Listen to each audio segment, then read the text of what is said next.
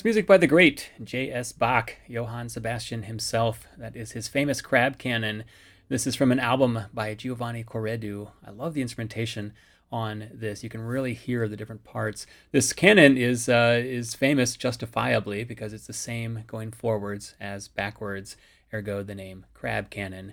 And though I don't normally play Bach on a program about living composers, I thought it was appropriate to open with it.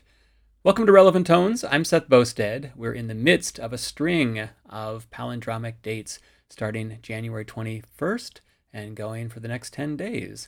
All of the dates read the same backwards as forwards, which, you know, is just kind of one of those nerdy things that people like me like. And I thought, hey, there's an idea. I'll feature composers who are using palindromes in their music uh, which should be really fun. And then it was.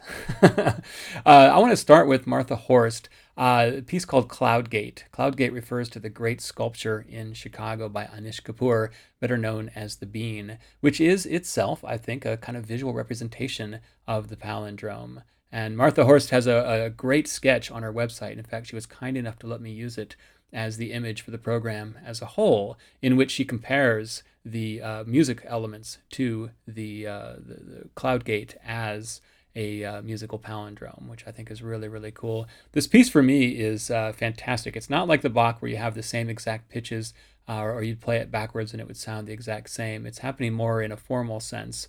Uh, the materials musically that she's using in the beginning come back in the in the end, but they've been transformed orchestrally. And uh, she uses the orchestra, I think, in a fantastic way. This is a wonderfully colorful work. Uh, let's hear it. This is the Chicago Composers Orchestra, led by Allen Tinkham, performing Cloudgate by Martha Horst.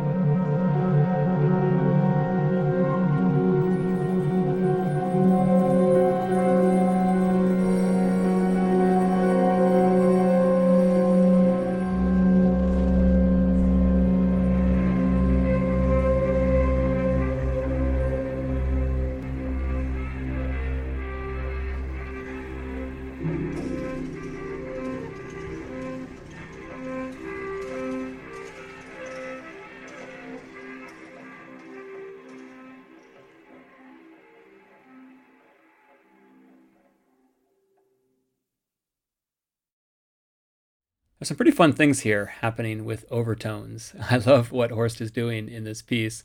Uh, no note ever is only itself. There's always other notes within it that we call overtones. Much like in the color spectrum, uh, there's no pure blue, right? There's always some yellow, some green, etc. within the color blue. Well, it's the very same in music, and the fundamental here is C. We hear it in the piano right away at the very beginning, this low C, and then we hear an E in the piano above middle C then that E comes in in the timpani, then we hear a G, then we hear B flat, which gives it a kind of bluesy sound. These are all drawn from the harmonic series.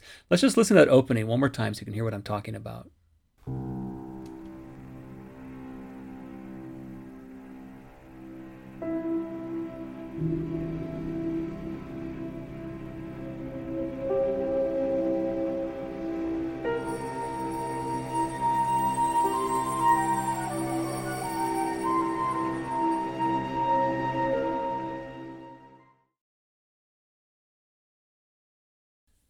Everything we're hearing is an overtone of the fundamental C. Uh, this idea comes back at the end, transformed somewhat in the strings, but it's really fun for me to play the low C on my piano as I listen to the end of the piece and hear how it all works together.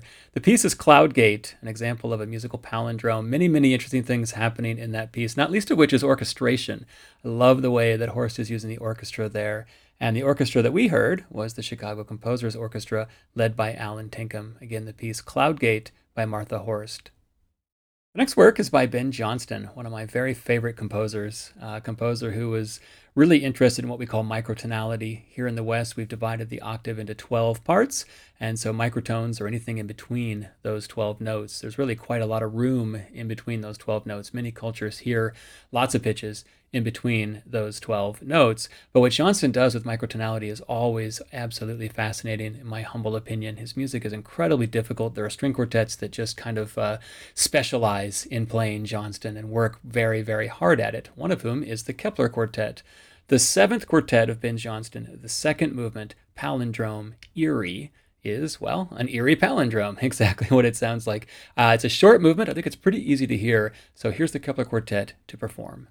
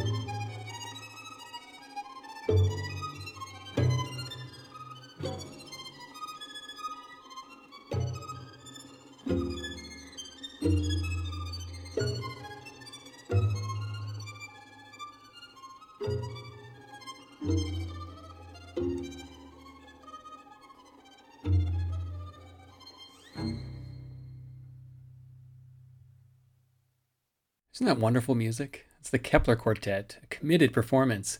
The piece Palindrome Eerie by Ben Johnston. It's the second movement of his seventh string quartet.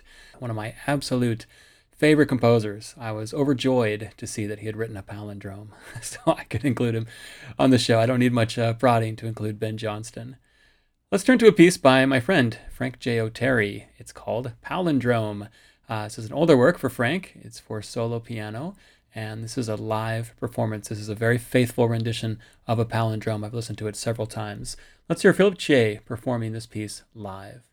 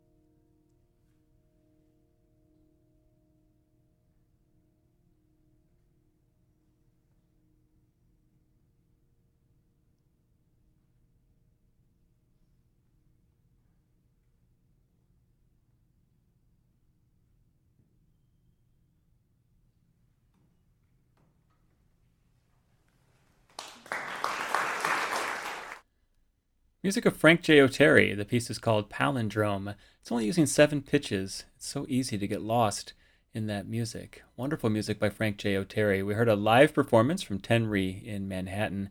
Philip Che at the piano. I know Philip Che as, as a wonderful singer, so it was quite nice to hear him performing on piano as well. Next up is a very short piece by Andrew Norman from a work of his called The Companion Guide to Rome for String Trio. The second movement, Benedetta, is a short palindrome. I'm not going to say much about it. Let's listen to it first.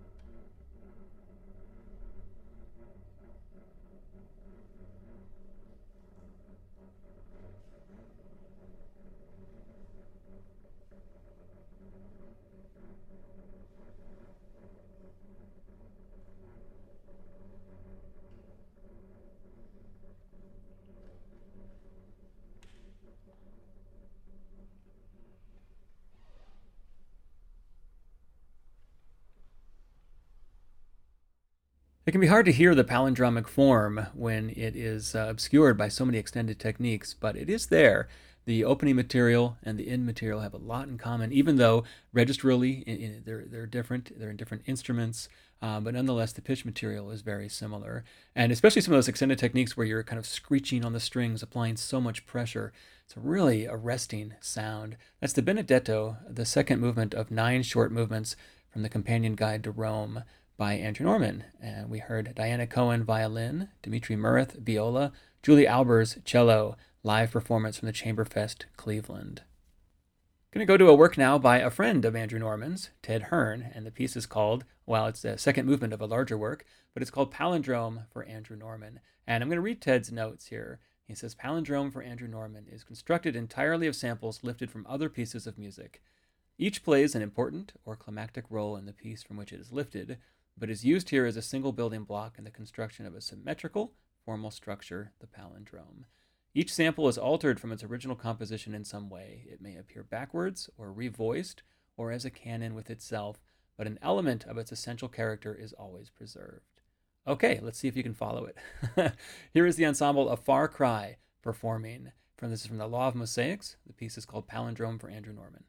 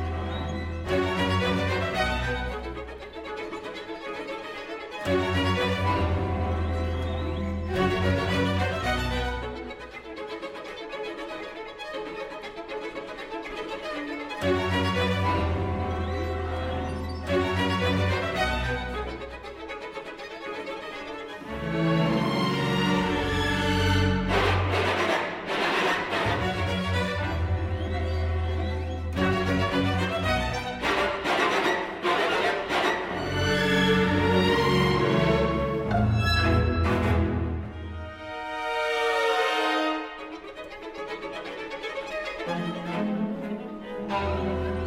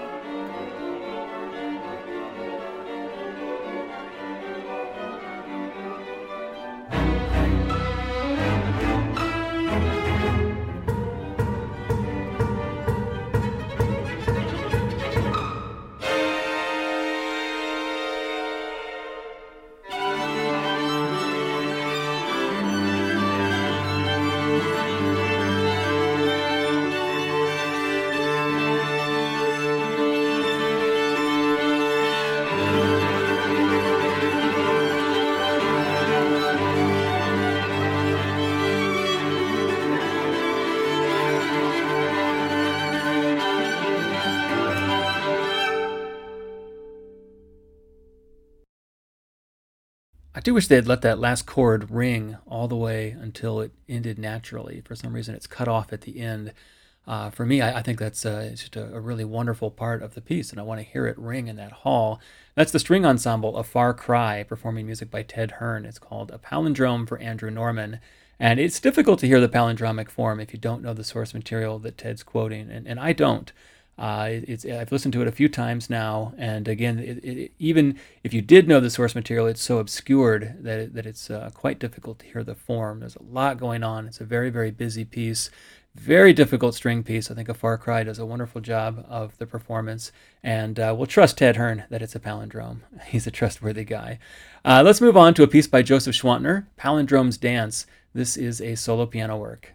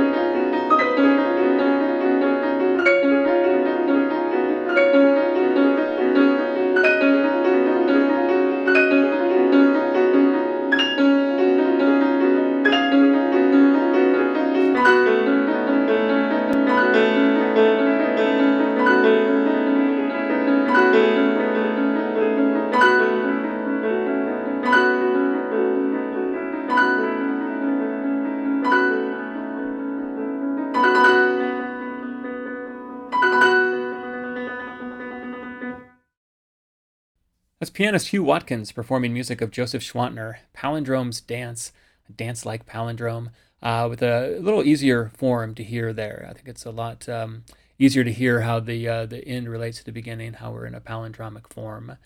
I'm going to end with a piece by Bela Bartok. So I began and ended the program with older composers, but this is one of the most famous palindromic pieces out there. It's the third movement from his wonderful masterpiece, Music for Strings, Piano, and Celesta. And uh, it's in some ways typical Bartok. Uh, the form is ABCCBA, which is a, a favorite. Uh, Bartok called it the arch form, kind of similar to the bean, the cloud gate sculpture uh, that I used as the image for the show today. This is a favorite pattern of Bartok's, uh, but he crams everything in here. There's a little bit of a fugue, there's a Fibonacci sequence in the rhythms.